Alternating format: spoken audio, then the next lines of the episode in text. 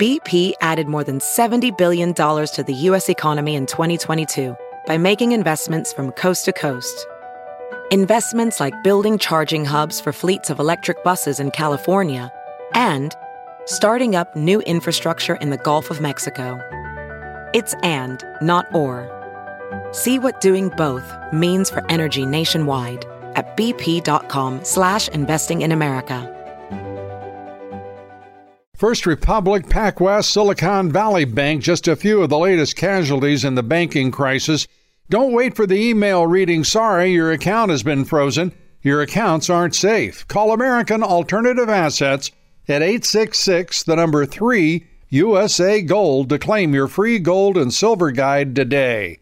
Once again, call now 866 387 2465. Everybody. I'm Lou Dobbs. Welcome to the Great America Show, and great to have you with us this week. We begin the week with further evidence of the FBI's corruption and arrogance, acting more like gangsters than gangbusters. The FBI expected to deliver today the FBI document that a House Oversight Committee whistleblower says implicates President Biden, implicates him in a $5 million bribery scheme. The committee subpoenaed the document but for almost a month, FBI Director Chris Wray wouldn't even acknowledge its existence and stonewalled the committee throughout, obviously trying to obstruct the congressional investigation by concealing the file in order to protect President Biden. Chairman Comer demanded that Wray deliver the file or else. Comer ready to begin proceedings to hold Wray in contempt of Congress, and at that point, and only at that point, did the FBI relent, promising to turn it over to the Oversight Committee today. And you can bet the FBI drama is only beginning. The agency is so politically corrupt, I truly believe it has to be dismantled, and much of the Department of Justice with it. House Judiciary Committee Chairman Jim Jordan says his number one goal is to end the FBI spying on American citizens. Jordan telling Breitbart News that he means to stop the reauthorization of Section 702 of the Foreign Intelligence Surveillance Act, FISA, which resulted in rampant spying on American citizens, which was abused relentlessly by the FBI and the Department of Justice in the political persecution of President Trump. Jordan, to his great credit, says ending the surveillance of American citizens is now his top priority. And as he's the chairman of the Judiciary Committee, Jordan will have a major say in what happens. Turning now to the McCarthy sellout and the McCarthy Jeffries Biden debt deal, if you can call it a deal. Last Friday, President Biden signed into law the suspension of the national debt ceiling, all made possible by McCarthy, 149 rhinos in the House, and 17 rhinos in the Senate. Let's compare what McCarthy promised and what McCarthy actually did. This is McCarthy's promise to America as he campaigned for the Republican House in September. If you trust us, hold us accountable. We'll put it out to the entire country. This is what we'll do. But on that very first day that we're sworn in, you'll see that it all changes. Because on our very first bill, we're going to repeal 87,000 IRS agents. If you trust us, hold us accountable.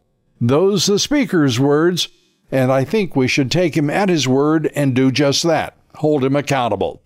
There was no repeal of the 87,000 IRS agents in this bill, as the Republicans had promised, of course, and there was nothing to do with the debt ceiling. In point of fact, they suspended the debt ceiling. They didn't lift it, they just got rid of it until January 1st of 2025.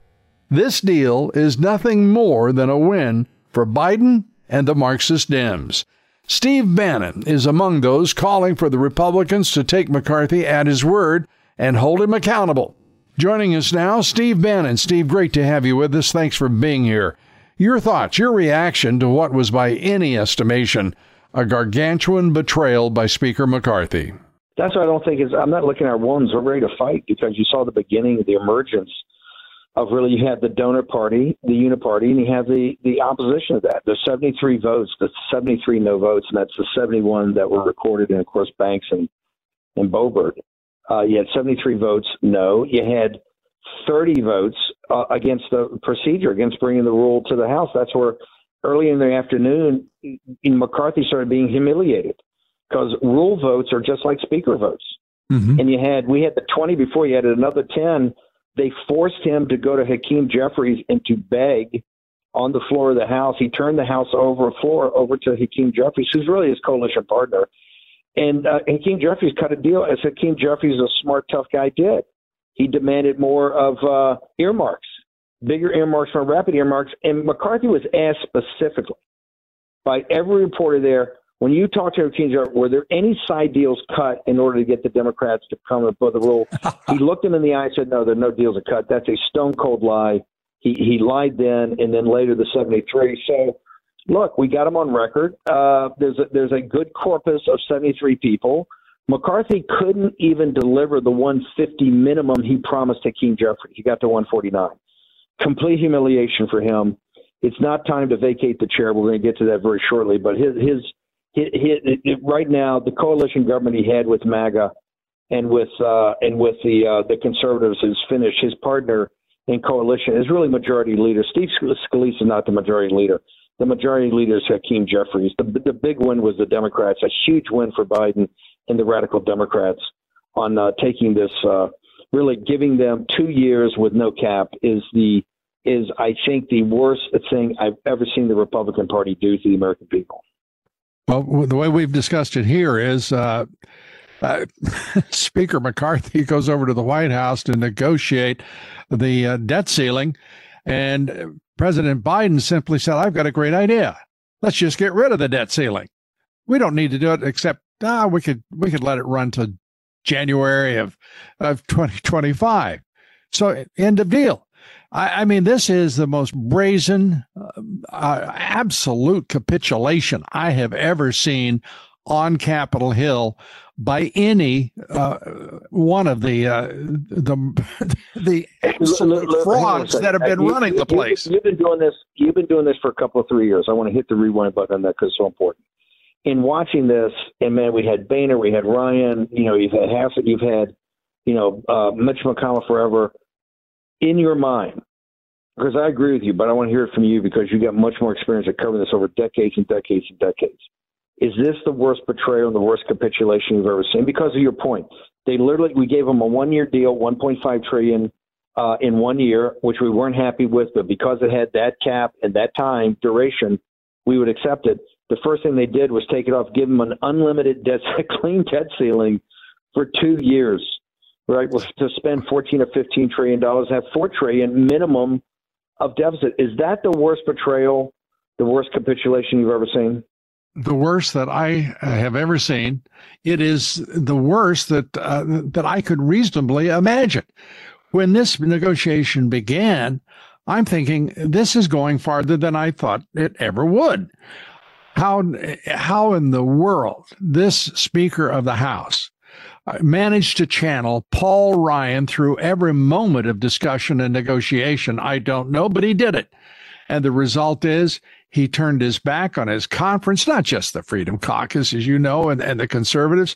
This man went full Marxist Dem Biden regime acolyte uh, and is right now kissing the feet of Joe Biden uh, as he considers his next political venture. Lou, I, I, you say it much better than I said it on the show today. But that's uh, and we're at it now. We've now we've entered into a real crisis. McCarthy and the Uniparty, which is really the donors' party, they represent the donors. The reason people should understand the reason that the, the cap and the duration, the one you were taken off, is because the donors in May of next year there'll be a dumpster fire on this economy. They'll have blown through the cap. Uh, and they're going to want more money and bigger deficit. They're going to be jammed up against the wall. And a conversation is obviously going to be part of that's going to be tax increases. It's Just going to be part of the conversation. The donors, I know this from people around him. The donors said we don't, we cannot have a ta- a conversation about taxes at the beginning of a general election. We we will not back that. You've got to get us through the election. This is the old, as you know, Lou. You've been here enough. McConnell's trick: kick it through the election a couple months and take it off, so the low information voters don't get included in this conversation. We know this because the CNN polling All the polling shows that 60%, 60% of the American people want only debt increases with significant budget cuts, significant cuts in federal spending. 45% of Democrats, and I think 75 or 80% of Republicans. The betrayal here was a betrayal of the American people, betrayal, not much more than the Freedom Caucus, but a, a betrayal of everybody that's really a Republican voter, a, a, a stark betrayal, but also a betrayal of the American people who want to have a conversation, particularly want to have one next year as they've given Biden, the Biden regime, another year, another trillion and a half dollar deficit, another seven trillion in spending. They want to have the ability to review this, and they took that review away. And this is the it's a crime. What what Kevin McCarthy did is a crime against the American people, uh, and he will be held accountable. It's going to be a, a, bigger crime than the business press or the so-called uh, the, the, Illuminati of the opinion pages uh, are at least uh, admitting. Uh, within this, we have a fiscal policy disaster without question, and four trillion dollars is just a handy number to throw at what was uh, a three x over the one and a half trillion raise that the Republicans were willing to give uh, something they should never have, by the way, in my opinion, ever offered. Uh, as a matter of fact, we can have a discussion about strategy and tactics here, but this couldn't have been much worse in the way of even a, the beginning strategy. But why in the world isn't anybody talking about what the position this leaves the Federal Reserve in? You're going to see rampant spending uh, it's going to be not only uh, Biden's runaway inflation, it is going to be significantly uh, greater pressure on the Federal Reserve now uh, to to raise rates. And it is the worst decision that they could make because it is going to create recession. And the Fed itself, just to digress for a moment, the Fed had has had at its fingertips a way to not raise rates and to run off the balance sheet and, and accomplish precisely the same thing, but they chose not to. And the reason they did is they were so screwed up at every previous effort that they decided they would just simply put it all on the working man and woman in this country, our middle class, and say, screw them. We've got to have price stability. Uh, and that's where we are now. We've got an an impaired puppet president and uh, an impaired, uh, pathetic caricature of a Federal Reserve chairman. The um, one of the key points you made, of many key points, but I want the audience to focus on is this thing of recession and the slowing of the economy. Because remember, this is going to exacerbate the problem, and the Fed is the Fed is clearly going to have to raise rates. They're going to give at least another 25 basis points, probably more.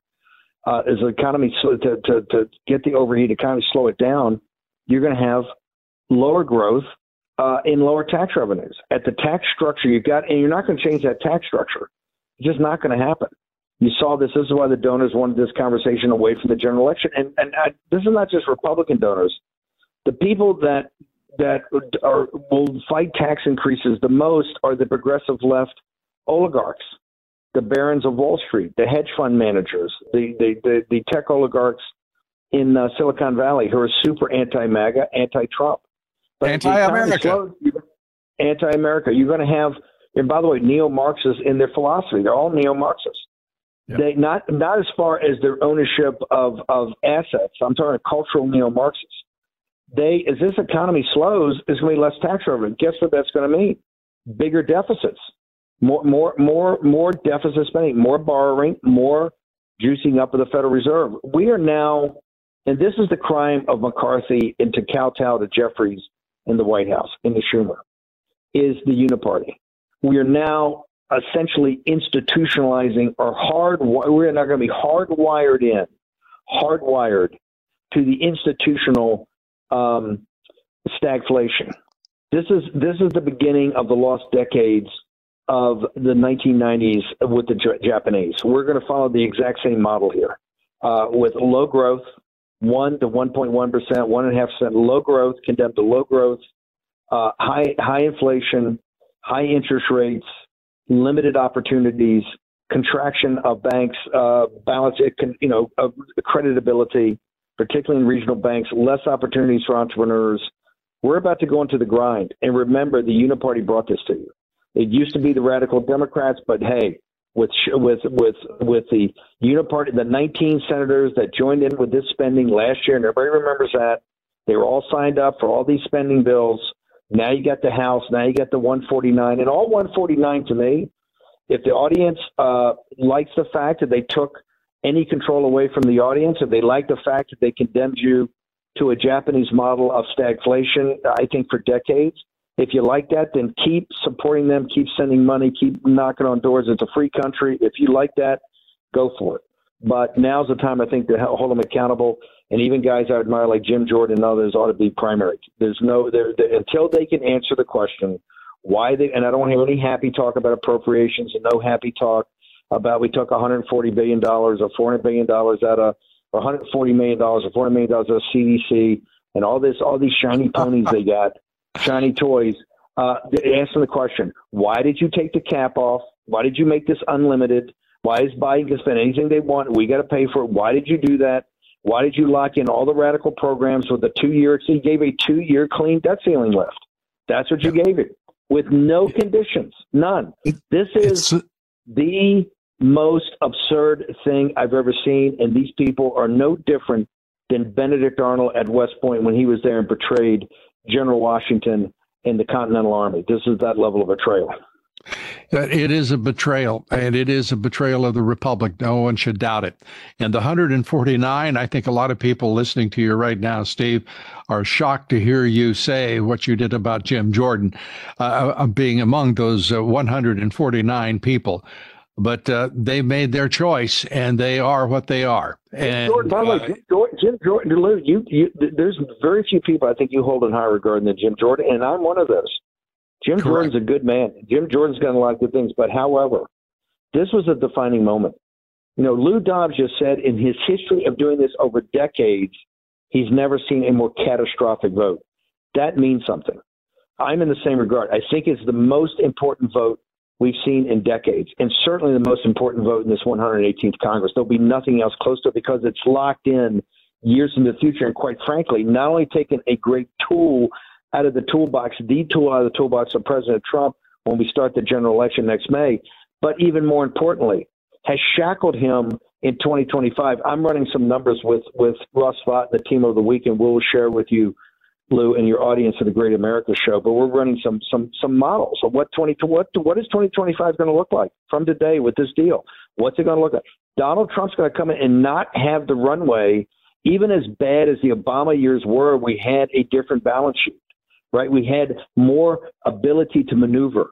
That right. maneuvering ability of President Trump is going to restrict it. That's the great crime here. They've locked us in institutionally. And Jim Jordan was the very first guy on the call Sunday night started pimped his eye. He says, Well, we're spending less less this year is next, that's a good deal. And he went on Fox and he pimped this thing out. And for pimping that out, as good a man as he is, people need to challenge these people. Here's what they need to do. They need to get them on a stage in a debate and make them defend this vote. Make them know? defend this vote. They make you. they have to. This is the way that we change the Republican Party. You know, there you and I both know that that debate will never occur because all they were doing, the 149 and the chairman, part, the committee chairman among them, all they were doing was cheerleading. They don't have a position and they don't have a, a, a reason, a reasoned argument for it. Uh, we're going to take up, Steve, if we may, after we take this quick break, sure. we're going to take up oligarchs and we're going to be talking about a fellow named Brother Ma and why he is so popular in communist China. We'll be right back with the great Steve Bannon. Stay with us. Have you heard you can listen to your favorite news podcasts ad free? Good news. With Amazon Music, you have access to the largest catalog of ad free top podcasts included with your Prime membership. To start listening, download the Amazon Music app for free or go to amazon.com slash ad free news podcasts. That's amazon.com slash ad free news podcasts to catch up on the latest episodes without the ads. Hey, it's Kaley Cuoco for Priceline. Ready to go to your happy place for a happy price? Well, why didn't you say so? Just download the Priceline app right now and save up to 60% on hotels. So, whether it's Cousin Kevin's Kazoo concert in Kansas City, go Kevin, or Becky's Bachelorette Bash in Bermuda, you never have to miss a trip ever again. So, download the Priceline app today. Your savings are waiting Go to your happy place for a happy price.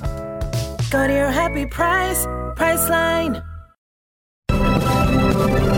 We're back now with Steve Bannon. We're going to talk, if we may, now, Steve, about. I'm still licking my wounds. I'm. I'm. Oh, believe me, I'm ready to fight.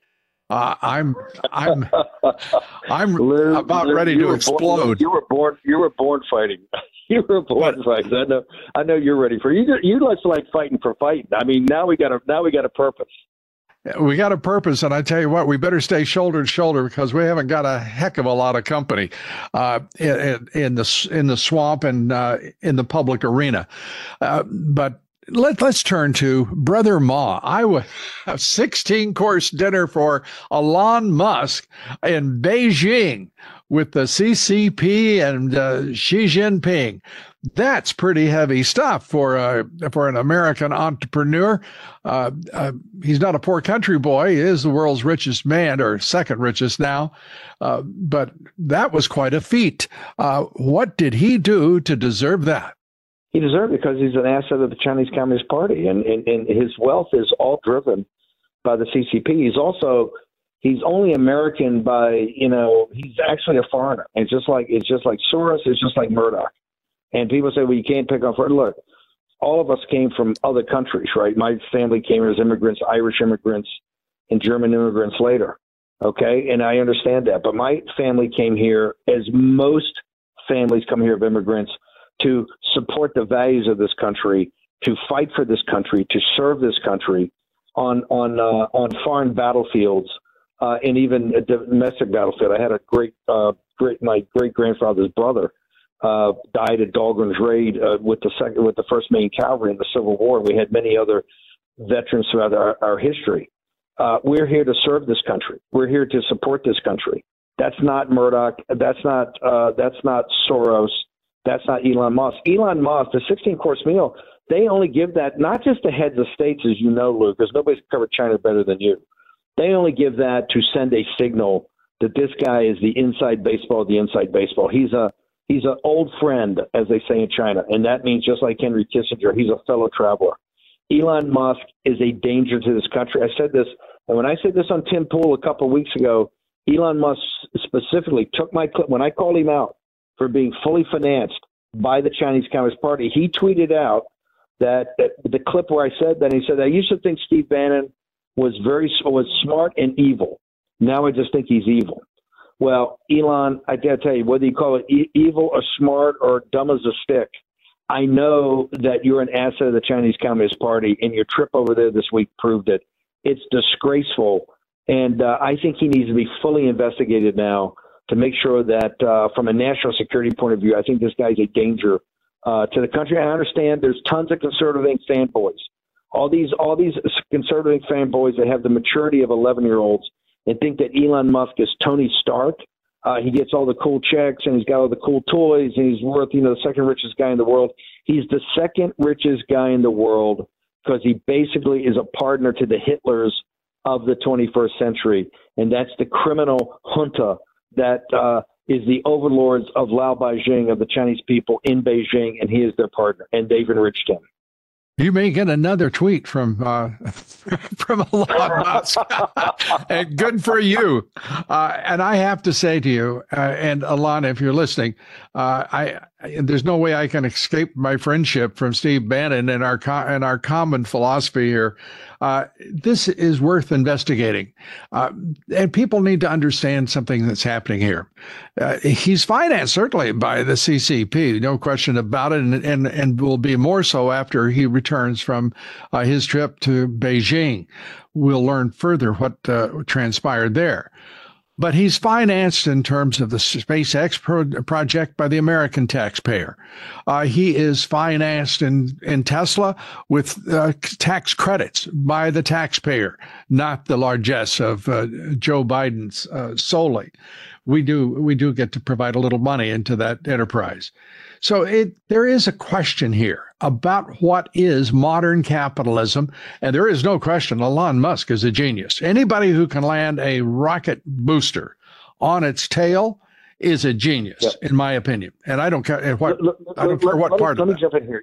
You're absolutely correct. I, as an engineering, he may be the Edison or the Tesla of this century. Of that, I, I, I'm not an expert enough to know, but what I've seen is very impressive. Yeah, but your definitely. first point is remember, I know Elon Musk. Why do I know Elon Musk? He was stopping by my office every other day in the White House when my office was virtually next to President Trump looking for handouts. And I just told him, I said, Elon, the, the MAGA, the American taxpayer is not going to contain, we're not going to underwrite your Tesla thing here. We're not going to underwrite all these ventures. I said, it's quite simple. I know what you're doing. You want the taxpayer to basically underwrite huge portions of this. They don't get any of the upside. They don't have a warrant package. They don't have a package of options. They don't have any stock. I said, you can do this. There's plenty of cash out there for your deals. It's not a matter. You don't need to. You need this cash because you need higher returns. You take the dumb money from the taxpayer, and then the smart money of the venture capitalists, which has to be less because the taxpayers put up a bunch of it, and your returns are higher, and returns for management are higher. This is how you get to be the richest guy in the world. Well, that ain't how it's going to work in the Trump White House. We're not giving you any more. And this is he and I had a couple of uh, just blunt conversations. I said that the gravy train is over. The, the working stiff in this country is not going to underwrite Tony Stark, get no place of the ups, right? And you go there with your venture capital boys, you have to put in less money, management gets less dilution, right? And uh, and and and you keep all the upside. It doesn't work that way. It's not going to work that way in Trump's America. And I think that that's what he people have to understand. His wealth has either come from his his big part of his wealth is obviously with the Tesla joint venture with the Chinese. That's where he's going to make the battery over there, all right. that. That's where he's over there, kowtow to him. But substantially, all the com- all the companies here are underwritten by American taxpayers. All of these people should understand they don't need taxpayer money. They want taxpayer money because it makes the returns higher because they have to put less cash in. But there's plenty of capital for Elon Musk's venture. And like you said, any guy can land that, can raise plenty of money but it comes as a price. And it means Elon Musk gets a lower return personally. That's why he's always got his king cup out. And that's called, as you know, Lou, because you have followed this for 40 years on your show, that's crony capitalism. And that's where we are now. We're basically in state, we're in, we have a, our system is very much like the Chinese. It's a state capitalism with a highly concentrated government in business with certain select uh, mega corporations. That's modern capitalism, not free market capitalism that you've advocated on your show for decades and decades and decades. I call it crony, and it's C capitalism. It's crony capitalism, it's circular capitalism, uh, and it is cyclical. And if you look at the swirl of capital, there's another C word flying from this this superpower, this economic superpower, straight into the coffers of the communist Chinese. Uh, it's stunning.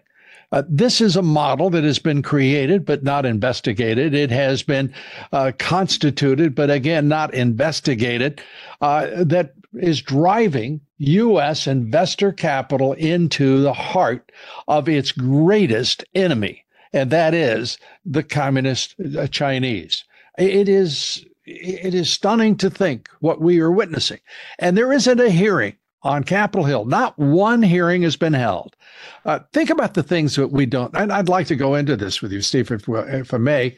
Sure. I, I, you're hitting a very important point, I believe, and that is why doesn't the public demand to know more? We know why the national corporatist media doesn't want to report, but we don't quite understand why the public doesn't demand that their representatives, their senators, actually hold hearings on important things like what the hell? What the hell really happened in the pandemic?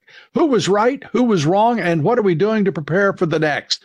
Why don't we talk about uh, transgender, uh, uh, LGBTQ issues? Have hearings. Why is this suddenly such an important discussion point? Why? Is, what is the difference between each of these coalition groups uh, that are uh, have different genders, different uh, pronouns, and are having quite a time of it uh, in the national media. Why don't we know what's really going on? And why don't we know something about why public education? Children are, are, being told, don't tell your parents, but you're going to be mutilated by a surgeon of our choice. I, I mean, it's really getting down to that. And there are no hearings. Doesn't this amaze you, even in this what pseudo uh, democracy that we live in right now? You, could you could forgive and about them getting organized on oversight and on um, on oversight and uh, and uh, judiciary and the weaponization committee and others the subcommittees. There's a subcommittee looking at the, the Wuhan lab and COVID. You could you could justify maybe the slow start. First of all, the Democrats wouldn't be like this. They they are like assassins. They would be all over this. To be hearings, to be front page of New York Times, Wall Street Journal every day.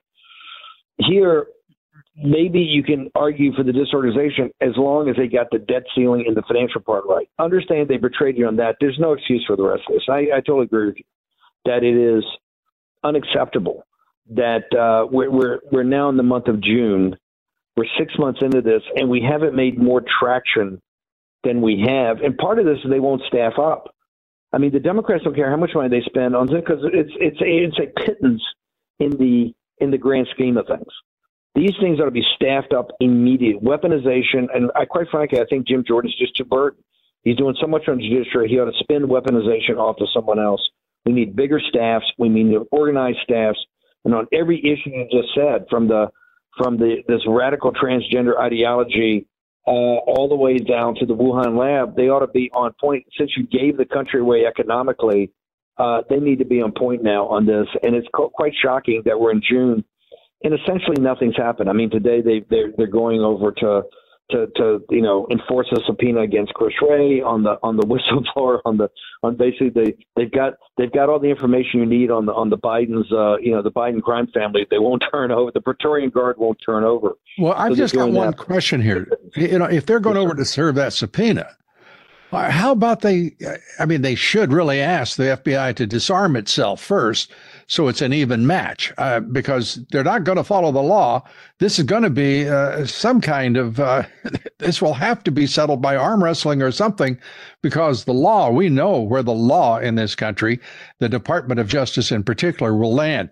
We're going to take that up with Steve Bannon, the great Steve Bannon, when we return. Stay with us.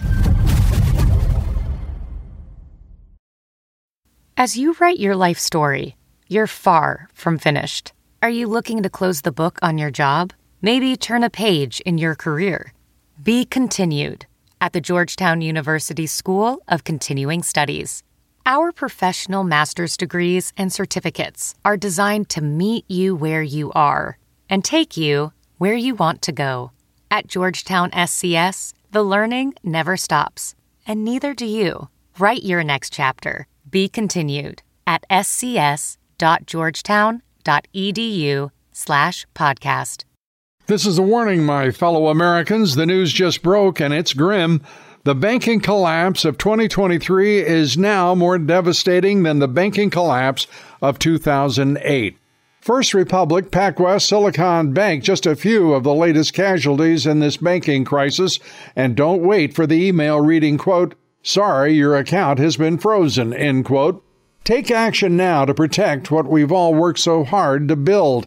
Believe me, you can protect your wealth by utilizing a straightforward tax loophole that's entirely legal. Call my friends at American Alternative Assets. Ask them for your free wealth protection guide. Call 866 the number 3 USA Gold. That's right, call now 866 386 2465. This invaluable guide will outline the precise steps you need to take immediately to transfer your IRA or 401k into precious metals, all without tax consequence. Call American Alternative Assets at 866 the number 3 USA Gold to claim your free gold and silver guide today. Once again, call now 866 387 2465. We're back with Steve Bannon, Steve Bannon's War Room. I want to compliment you on what you have created there. It's just extraordinary and uh, it's just uh, uh essential. Uh, essential watching. I had, a pretty good, I, had a, I, had, I had a pretty I had a pretty good mentor, Lou Dobbs.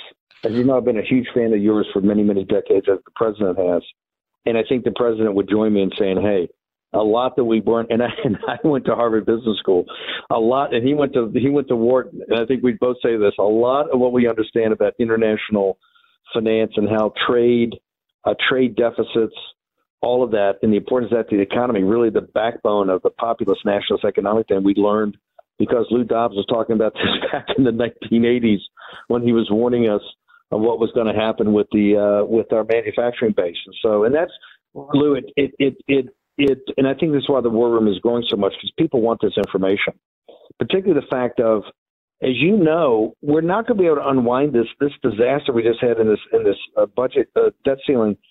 Back when you first started, you know, when you talk about Volcker and you talk about Reagan, you talk about the amazing things that they got us out of the stagflation of the really Lyndon Johnson, Richard Nixon to a degree, Jimmy Carter, that era. Volcker and Reagan, not were the only heroes and, and men of courage that could step in the breach and didn't care what people said, but as importantly, they had tools we don't have today. They had a balance sheet that was relatively clear. clear. They had a Federal Reserve that had nothing on it. They had uh, they had very little national debt, like I said, clear balance sheet. We were also a manufacturer. Still at that time, we were a manufacturing superpower, and mm. and with uh, and with the dollar where it was, you know, a, a a currency that was not being devalued and crushed every second of every day. So you, it was, and, and the country was a different country. We were, you know, much high, more with more education by a broader range of people, more literacy, better in numbers, better in reading comprehension, better workforce. Just no comparison, no comparison to the to the oligarchy we've become today. But that's what's going to limit. That's why I am so fearful in 2025 with the return of President Trump. He's going to be shackled by what they have done here, but as importantly, the the, the economic sins of these globalists over many decades will be coming home to roost, and he'll have very little room to maneuver. It's going to be he, Trump can turn it around, but man, is it going to be a heavy lift? It's going to be a very heavy lift, and I think people got to get they got to understand what's really going on here. They really do, and I and I want to get I want to I don't want to dwell on this, but I do want to get your assessment. My complaint is this: that we are, we have a Congress that isn't interested in the public's right to know. Uh, it's better than it was because of the brave 20 and the Freedom Foundation who had the guts to challenge McCarthy uh, and to bargain uh, for some decentralization, greater power for committee chairman, et cetera. But the, the fact of the matter is, why aren't the major issues being explored? We're not having our academia uh, in this country, our universities and colleges have taken positions. They don't have uh, intellectual uh, discussions or a search for empirical evidence that would guide them one way or another about what works, doesn't work. I, I mean, I don't think I'm too different from anyone else in the country when I say I, I don't know what all the transsexual uh, gender assignment stuff, I don't know where it came from. How did it suddenly explode? I don't understand why, why LGBTQ uh, isn't thrilled to be where they are in our society with equal rights and why they are insisting on demanding so much of the majority. Uh, and of the power structure. And the middle class and working men and women are being relegated to second class citizen uh, in, in the media uh, no one cares what happens to uh, to middle class working men uh, and women 150 million workers in this country who are being basically just run over whether it's through the inflation of the Biden uh, administration, whether it is the elitism of the national media, uh, whether it is the indifference and uh, essential exploitation uh, in, in, this country of working men and women who've had wages that have been basically stagnant for three decades. Our middle class has not done well at all our CEOs, as you were talking about earlier, I mean, they're they're not only making 400 times uh, what their average corporate employee makes, they're making 800 times. It would take uh, workers, I don't know how many lifetimes, to match one year's pay by their CEO, and to what end? But the, there is no discussion of this politically. There is no discussion of it within the uh, the architecture of our government. We have no answers. We have no answer, answers to what happens when you have a fully corrupt federal government. Uh, the most important agencies amongst them outside of defense absolutely corrupt and weaponized against the American people, those working people, those middle class, those small businessmen. They're they're roadkill uh, in the new utopia of the Biden regime. Your thoughts? I, I look. I think that the model works for the oligarch that we we have in this country, uh, an oligarchy, and, and the oligarchs uh, control the apparatus, the uniparty apparatus. Uh, the the business model works for them, and that's why the corporate media, which is very tied to their advertising, um, is not going, in their regulatory approval is not going to change. They're going to cover it exactly like they cover which is to put shiny toys out there and treat you like an idiot. That's why I think the growth in, in your show and in the war room is because people thirst for an alternative. They thirst for something they feel they can get a grip on, something that that they can think through and, and, and look at the world and say, yeah, I, I'm starting to get information, and, and this is giving me context. This is giving me a framework of how to look at things. And I think that's why these shows are growing leaps and bounds, and uh, and we'll do even more in the future. I think people are thirsty for that. It's now uh, to turn that into, and that's why the War Room's audience is mainly is mainly activists that people are engaged in, whether at the precinct level, uh, whether taking over a school board, uh, whether running for office. We have tons of activists, and the reason is they want a place that gives them actionable information, and, and that's what we try to do. And I know you try to do. Lou, I, I know you may be running out of time. I, the reason I came on today, of all days, I wanted to come on anyway, but I had to. I wanted to ask Lou Dobbs a couple. I had to do this. Lou, you've been doing this a long time, brother, and you know Wall Street as well as anybody when I saw Bill Ackman yesterday, the the destructive hedge fund, you know, guy, put out a long Twitter, you know, thread about uh, Jamie Dimon, mm-hmm. Jamie Dimon running for president, mm-hmm. uh, and that you know he should come and serve his country.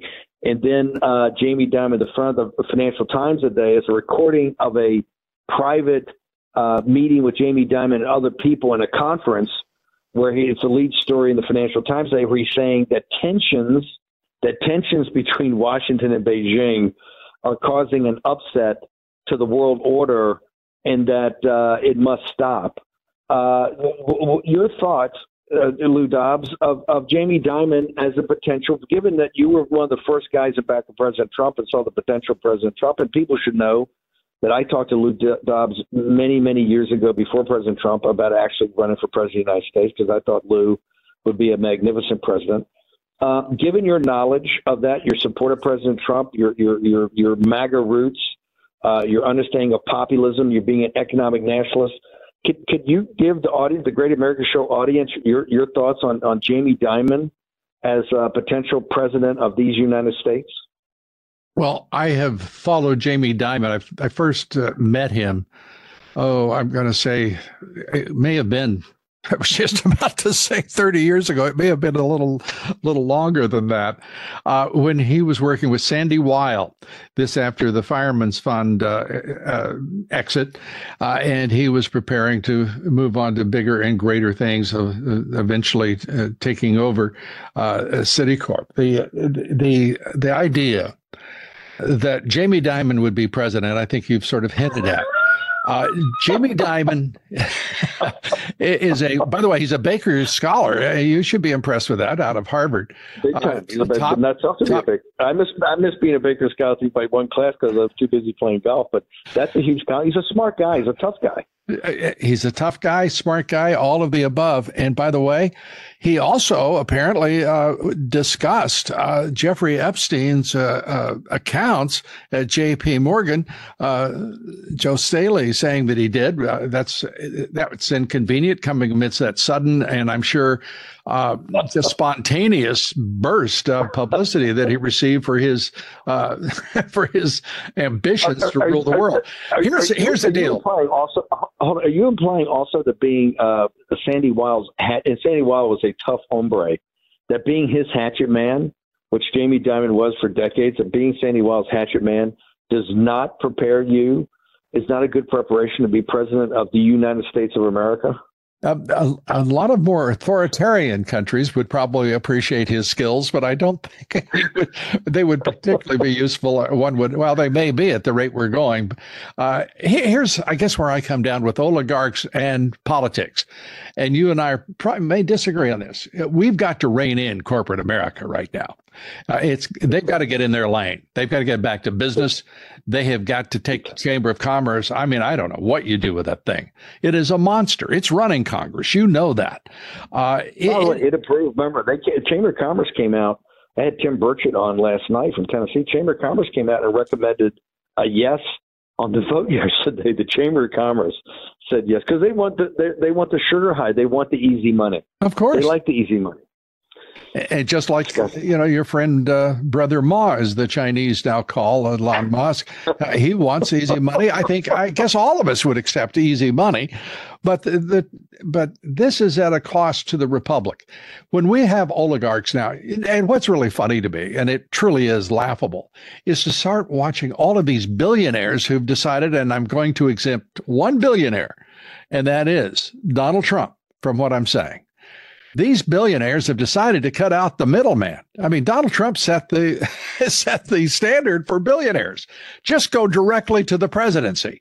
I mean, why should Jamie Dimon, a billionaire himself, that is seems to be the credential to get into the in, into the race, putting one of these people who has made a mess of this economy, contributed to it, as they have, the overwhelming political power they already enjoy, the consolidation of banking, for example, as you well know, we have now, what is it, 6,000 fewer banks than we did in the mid 80s.